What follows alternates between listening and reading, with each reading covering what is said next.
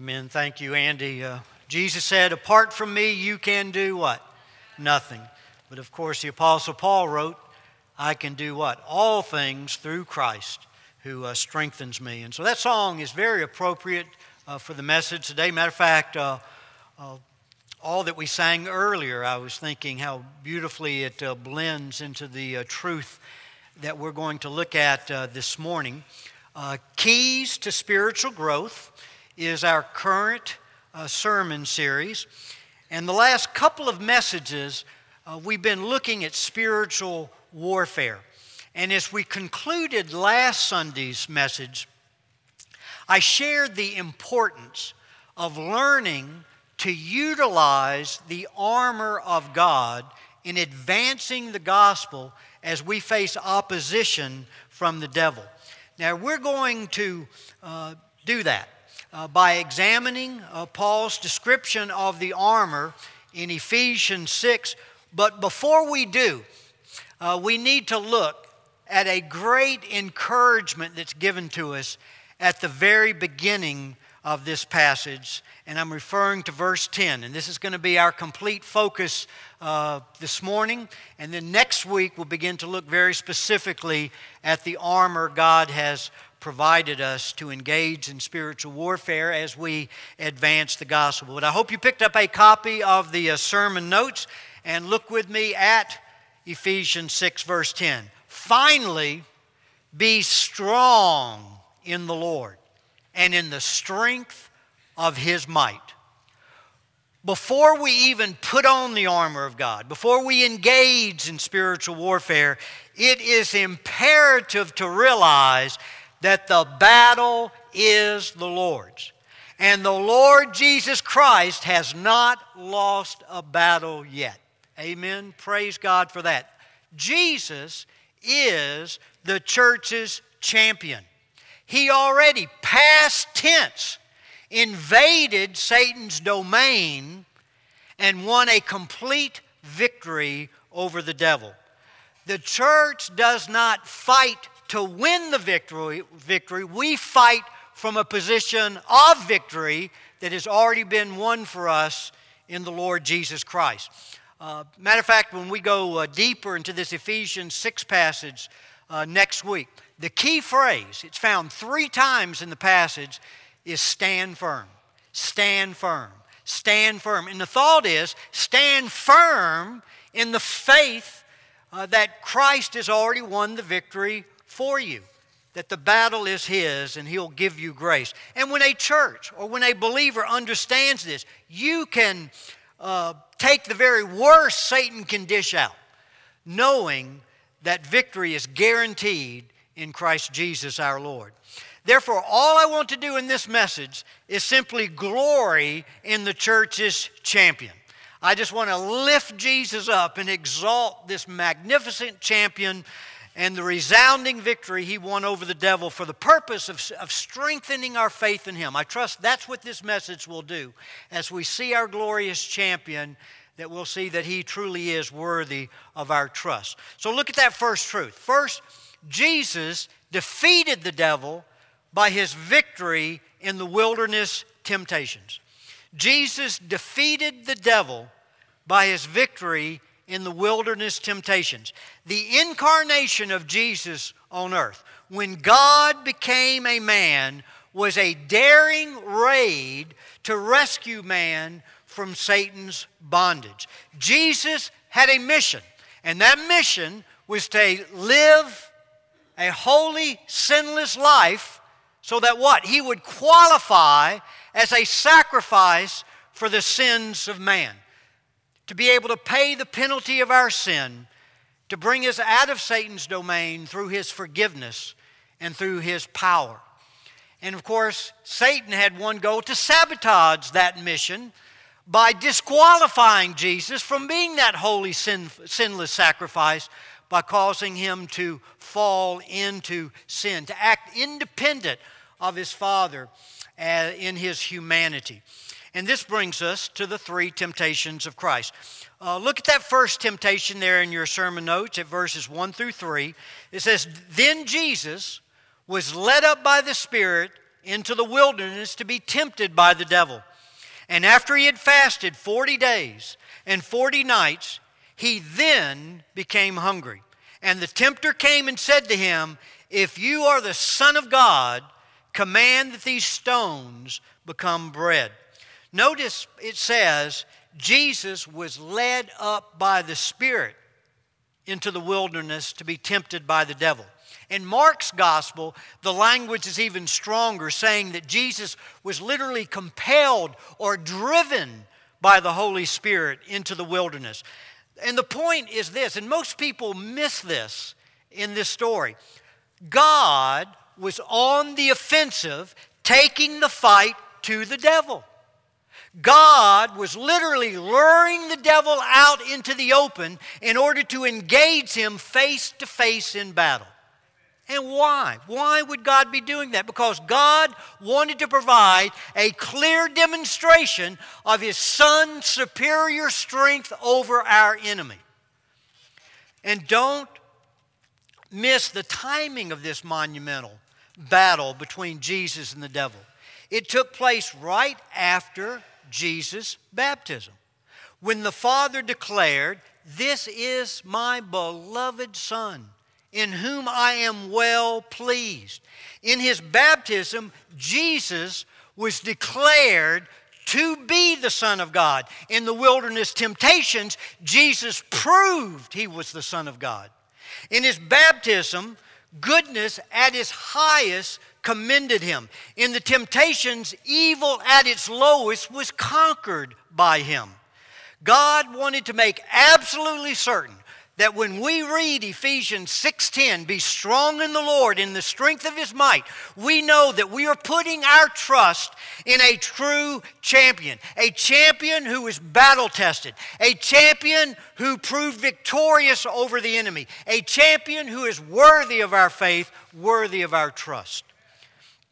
Now, as we examine the first temptation, notice when J- Satan uh, decided to make his first move. We're told that it was after Jesus had what?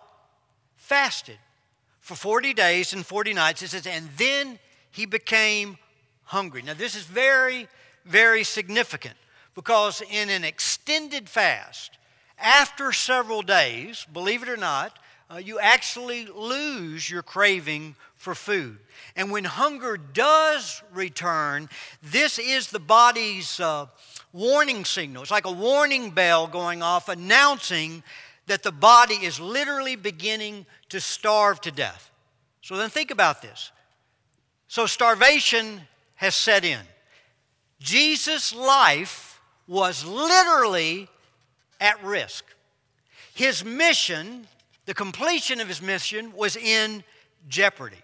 So it was at this point of acute need, acute pain, that the devil attacked.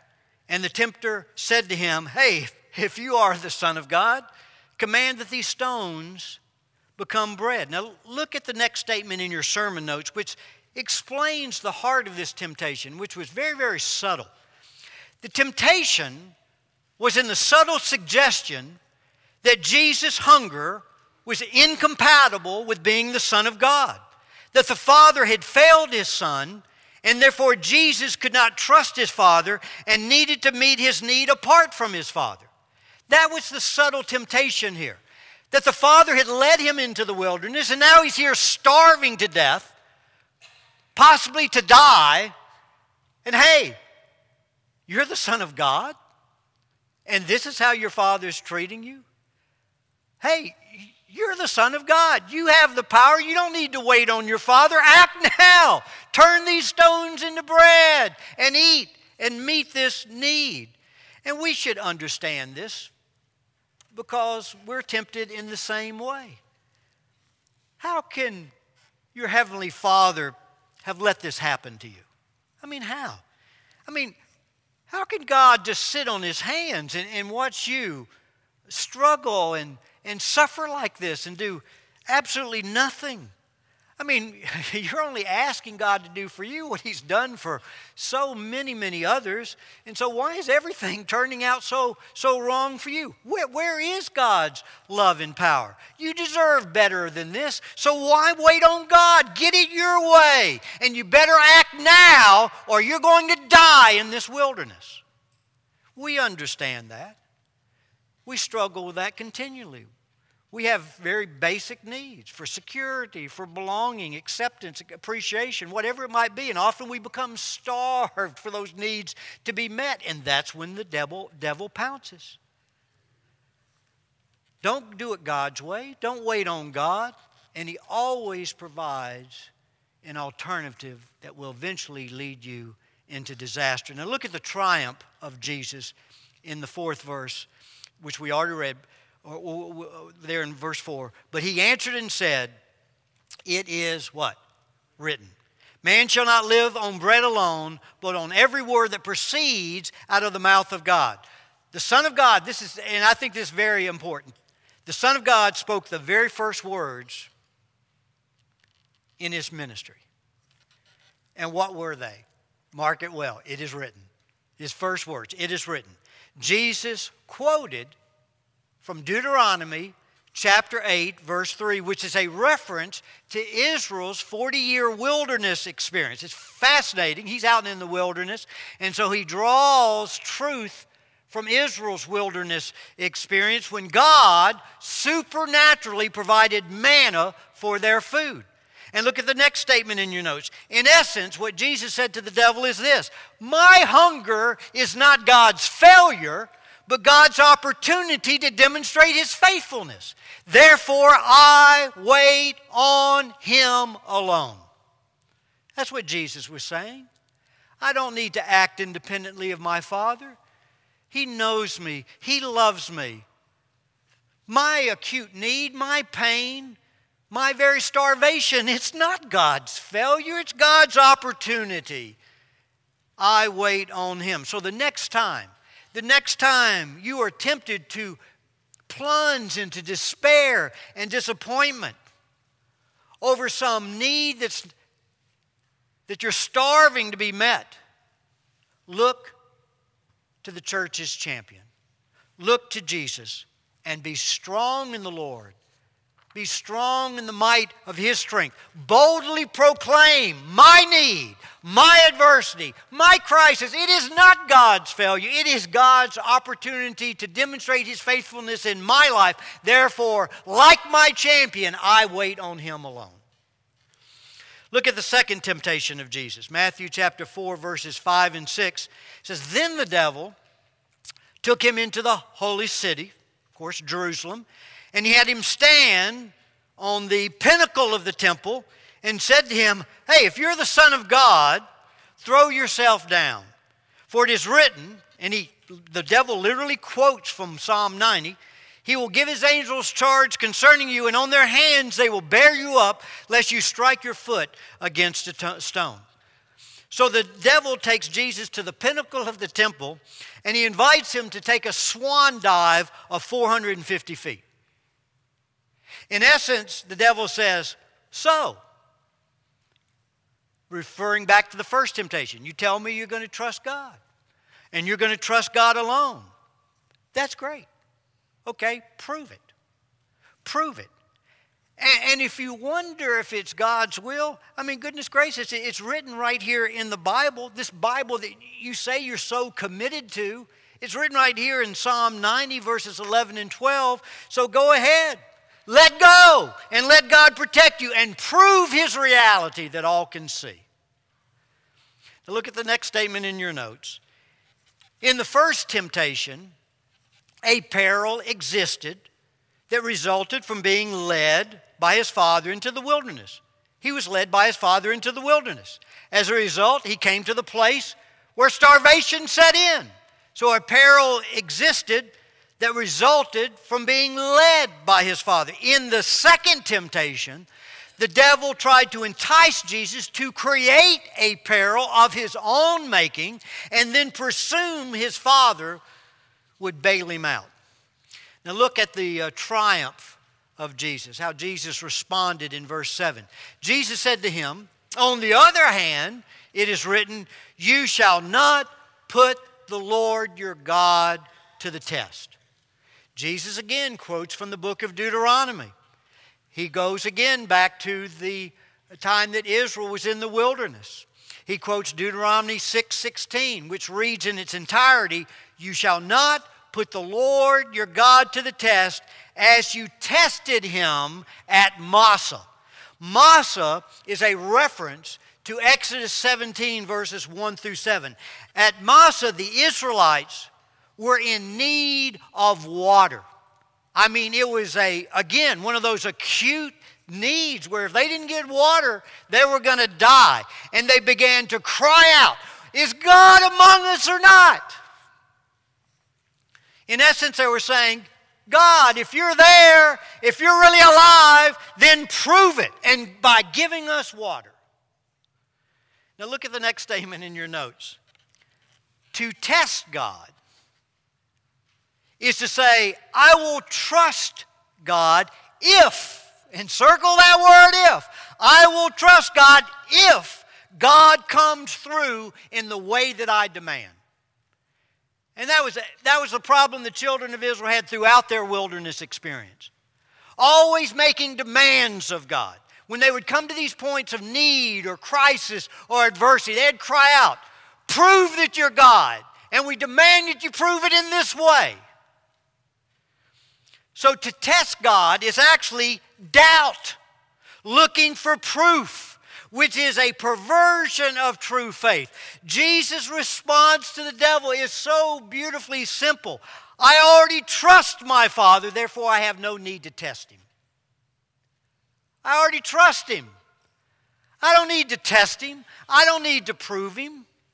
Now, how does the devil test tempt us to test God. Now, there are many ways, and my time limits me this morning, but let me just focus on, on one. Uh, the devil will tempt you uh, to test God by provoking you to grumble and complain about your circumstances in life. And we need to understand as believers how God sees that. When we complain, when we grumble, when we murmur about our circumstances, we are literally putting God on trial. We are saying, God, what's going on? I mean, you've really messed things up this time. And you better straighten this mess out. And I mean, like right now, if you're going to have my continued allegiance, if you're going to have my continued trust.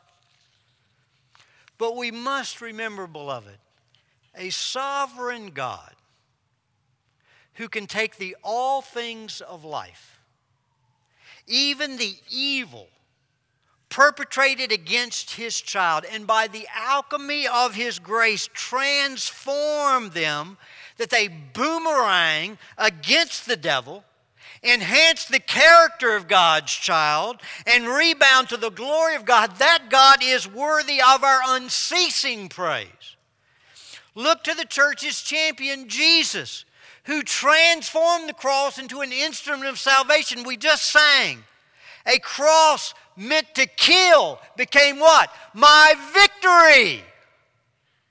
Apply that to our circumstances. No matter what you confront in life, no matter what the circumstance, no matter what the need, no matter the crisis, no matter the adversity, God has allowed that into your life not to kill you, but to bring you to His victory.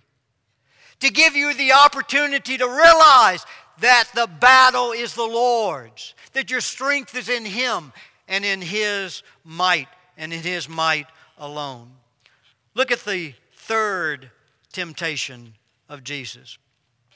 Matthew chapter 4, verses 8 and 9. Again, the devil took him to a very high mountain and showed him all the kingdoms of the world and their glory. And he said to him, All these things will I give you if you fall down and worship me. Jesus' destiny was to wear a crown of glory. Jesus' destiny was to reclaim the earth that had fallen to the dominion of Satan as a result of the fall of man in sin. But he was to wear that crown of glory only after wearing a crown of thorns. It was through his suffering, through his agony, through his death on the cross that that glory would be obtained. In this third temptation, what is the devil doing? He's presenting Jesus a shortcut to glory. In essence, the devil says to Jesus, Yeah, your destiny is to rule the earth as King of Kings and Lord of Lords. Why wait? No need to go by way of the cross. So let's make a deal. I'll give it all to you right now. I just ask one little bitty thing in exchange. Just one little bitty thing. All you have to do is bow down and worship me just one time just one time, and you can have it all without the suffering. You know, that word worship is proskuneo in the Greek text. It means to bow down and to kiss toward. And what the devil was saying to Jesus, all you got to do is one time.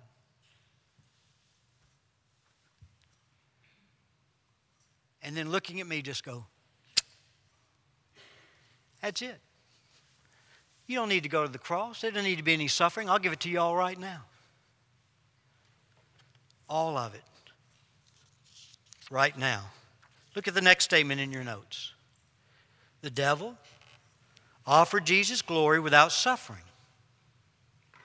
And the devil always offers to give you the right end, but in the wrong way. And it's called what? Compromise. That's the essence of temptation, but it's so very, very subtle as it was in this case. Look at the triumph of Jesus. Again, Matthew 4:10, Jesus said to him, Be gone, Satan. Again, for it is written, You shall worship the Lord your God and serve him only. The next statement in your notes, to paraphrase Jesus, this is what's being said. Said, Devil, I love and I value my Heavenly Father so much, I could never give you the time of day. And why would anybody in their right mind sacrifice the greater to gain the lesser? So, devil, get out of here. That's exactly what he's saying. And there's a beautiful lesson here for every one of us. What's the real key in overcoming temptation, remaining faithful to God? It's to see his value and his worth and to love him. I mean, what's the easiest way for me to resist temptation related to other women in terms of my marriage? It's to what? Be focused on the value, the worth, and my love for my wife. And basically, Jesus saying, stupid what you're suggesting. I mean, I wouldn't even consider this for a second because I know my Father's worth. I know my Father's value. I know my Father's glory. I love Him. I adore Him. And I would never sacrifice the greater to obtain the lesser which you're suggesting. So just, just get out of here. And again, the devil is always going to tempt you to get the right end but in the wrong way. Again, as we mentioned earlier, we have legitimate needs. And often those needs can become very acute. It's almost like we're starving. again, it could be just for a sense of belonging or acceptance or appreciation. It may be that relational starvation. And, and, and we're really struggling there. Maybe you're single and, and you're just struggling to have that significant other. The question is are you going to wait on God and do it His way because I guarantee the Satan is always going to present an alternative. He's going to present you another person. That'll be a compromise of your faith, maybe an unbeliever, maybe a compromise of your morality in order to obtain it. But there'll always be some little compromise involved where you're required to kiss the devil. And that's what temptation is. That's what sin is. It's kissing the devil. Kissing the devil. See, the devil knows your ambitions, he knows your desires, he knows your needs, and he's going to offer you fulfillment, so be ready. But there always again be that catch. He's going to, you're going to have to compromise God's word. You have to compromise your integrity, your relationship with Jesus. So, what do you do? You look to the church's champion, to Jesus. Be strong in the Lord and in the strength of his might. So, our champion defeated the devil in the wilderness temptations. Look at that second point. Jesus not only defeated the devil in the wilderness temptations, Jesus despoiled the devil by his death on the cross. Jesus despoiled the devil by his death on the cross. Look at Colossians chapter 2, verses 12 through 14. This is beautiful. And when I say he despoiled the devil, I'm talking about the devil's prize was you and I. We were his captives. And Jesus' mission was a rescue mission, as we mentioned other, to bring us out of Satan's domain into God's glorious kingdom.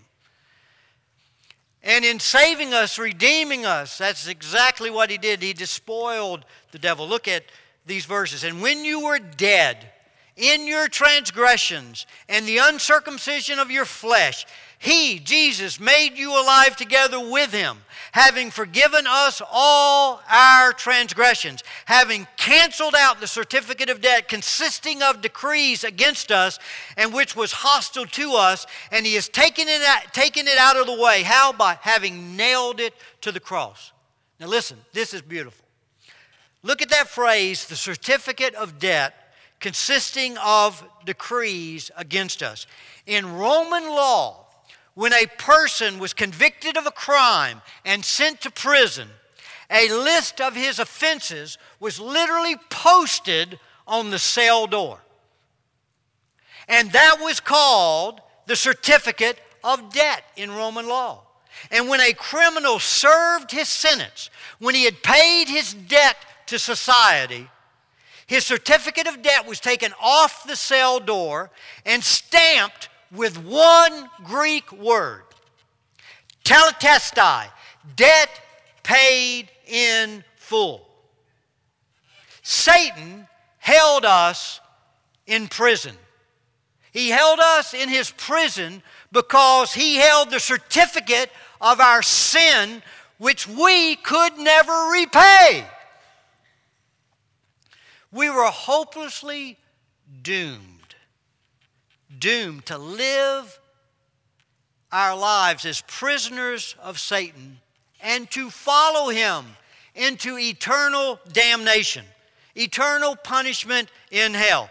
But did you notice in verse 14 what Jesus did to your certificate of debt? He nailed it to the cross. Jesus paid the penalty of your sin. What were Jesus' last words on the cross? It is finished. One word in the Greek, tetelestai. Your certificate of debt was stamped. Debt paid in full. So when Satan brings up Andy Merritt to God, when he brings up any child of God and begins to try to accuse me of sin, accuse me of failure, accuse me of being a loser, Jesus Christ steps in and he says, Wait a minute. Look at the stamp of certificate. Tetelestai. His debt was paid in full.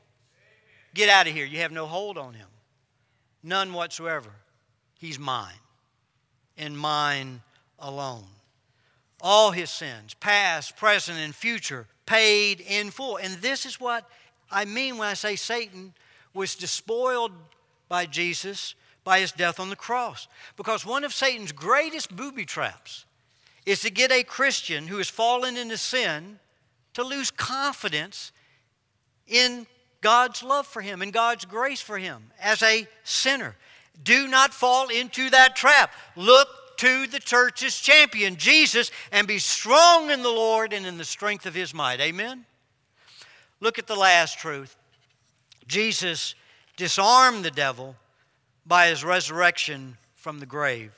Colossians 2:15 when he had when Jesus had disarmed, notice disarmed the rulers and authorities, he made a public display of them having triumphed over them through him.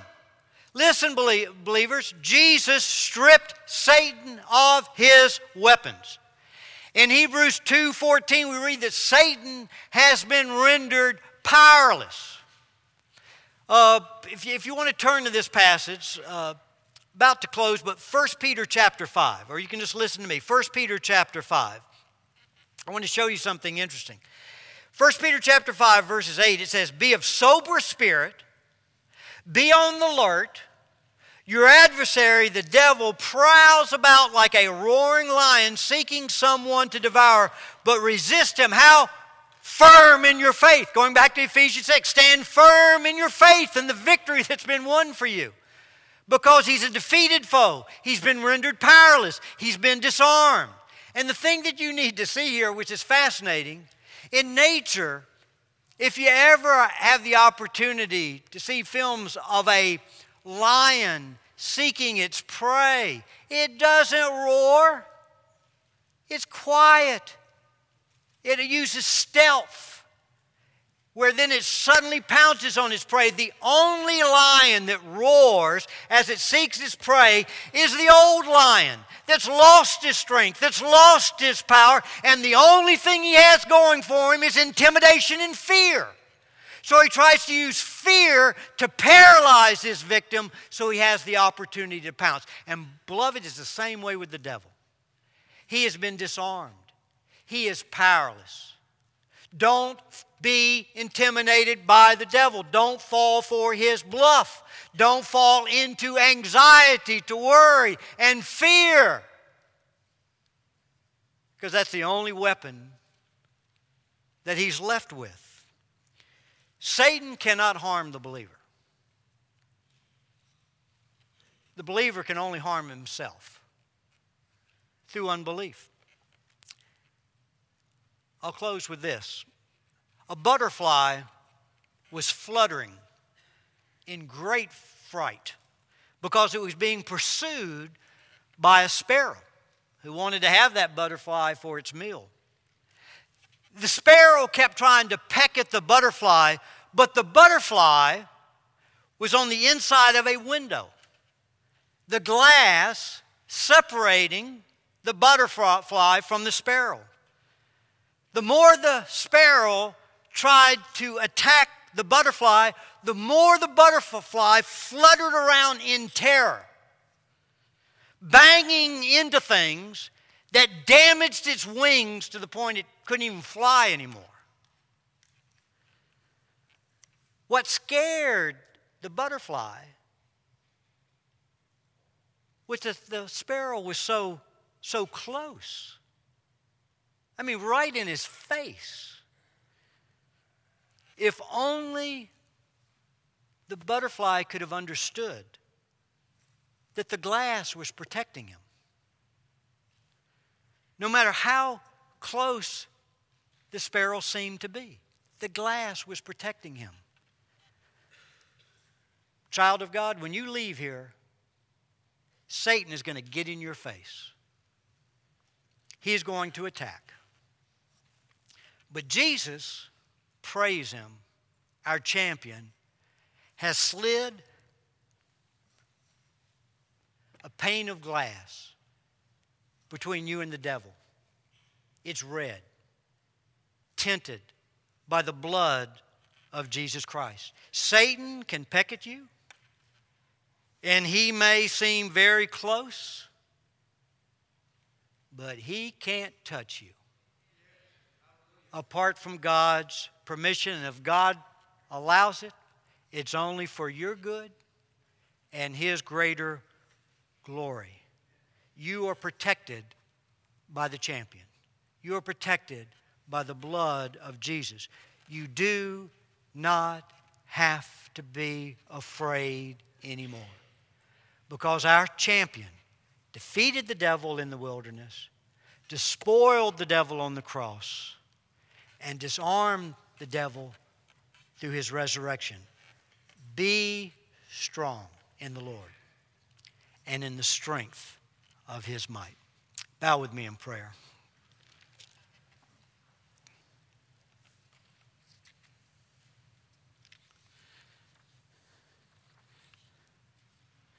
Let me give you just a moment to reflect on what we've just shared.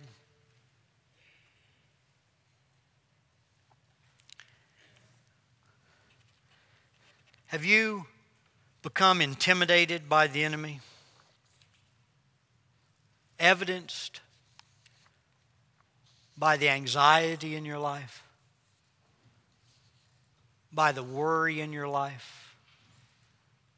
By the murmuring, complaining, grumbling in your life? evidenced by the fact that you're such an easy target to fall into compromise, to fall to that subtle trick. All you got to do is kiss me this one time.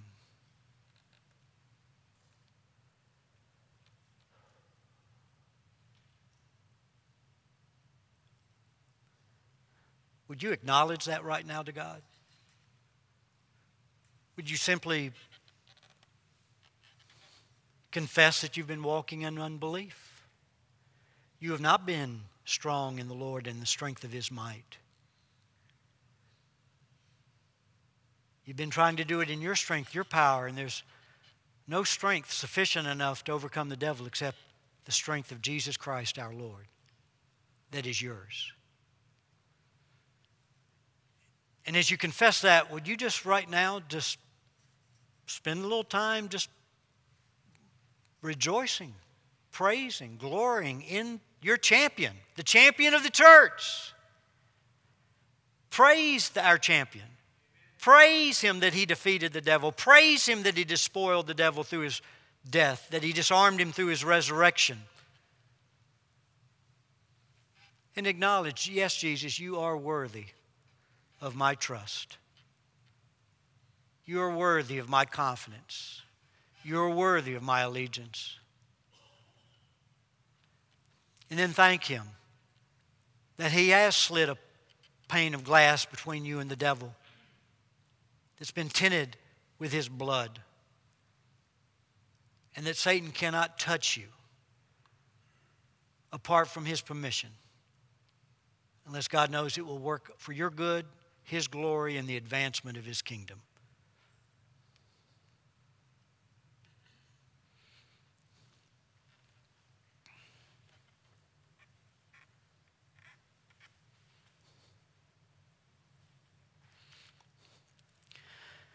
Father, as we come to you this morning, I know all of us, including myself, we so readily admit the uh, frailty of our humanity. Uh, we admit that we so easily become intimidated by the devil.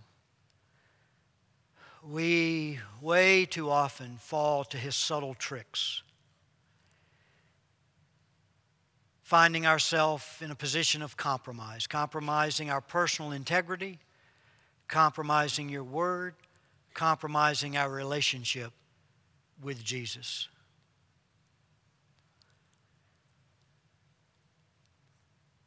Because we have failed to see who you are and what you've accomplished for us, we so easily become distracted by fear, anxiety. Lord, we acknowledge, I acknowledge, we murmur, we grumble, we complain. We put you to the test. We put you on trial. So we simply acknowledge that, and we claim your promise if we confess our sins, you are faithful and just to forgive us our sins and to cleanse us of all unrighteousness. But Lord, it's very obvious what our greatest need here is this morning, and it's not necessarily going to happen in a single service, But Lord, this needs to become the very bent, the very direction, the very focus of our lives. Our greatest need is to see you, is to see your glory, see your majesty, to see your value, to see your worth, to see our champion Jesus, our Savior and Lord. So, Lord, this is our prayer. Grant us, as Paul prayed in Ephesians 1, grant us that spirit of wisdom and revelation in the knowledge of Christ Jesus our Lord. Lord, open our eyes to be able to see our champion, his infinite worth and value, his power, might, strength, and love. And in seeing him, to trust him, and in trusting him, to surrender to him and in surrendering to Him, to know His life being formed in us to be displayed through us. Lord, open the eyes of our hearts to see what is the hope of our calling in Christ. Open our eyes to the provision that you've made for us in Christ. That there's nothing that we lack for spiritual growth. There's nothing that we lack to gain the victory in spiritual warfare. There's nothing we lack that would prevent us from advancing the gospel of Jesus Christ locally and globally. And then, Lord, open our eyes as we've talked today of that power that works in us. Open our eyes to the power you've made available to us through the person and ministry of the Holy Spirit that dwells in us. And Lord, we yield to that indwelling influence to be controlled by the Holy Spirit because we know that the Holy Spirit has one simple task in our lives and that's to glorify our champion and to make him known to us that we could make him known to a lost world. So, Father, renew us, uh, revive us. We are totally dependent upon you. We are desperate for you. And so, Lord, we thank you that as we come to you in our dependence and desperation, we are met by a God who loves us, a God who opens his arms wide to welcome back the prodigal son.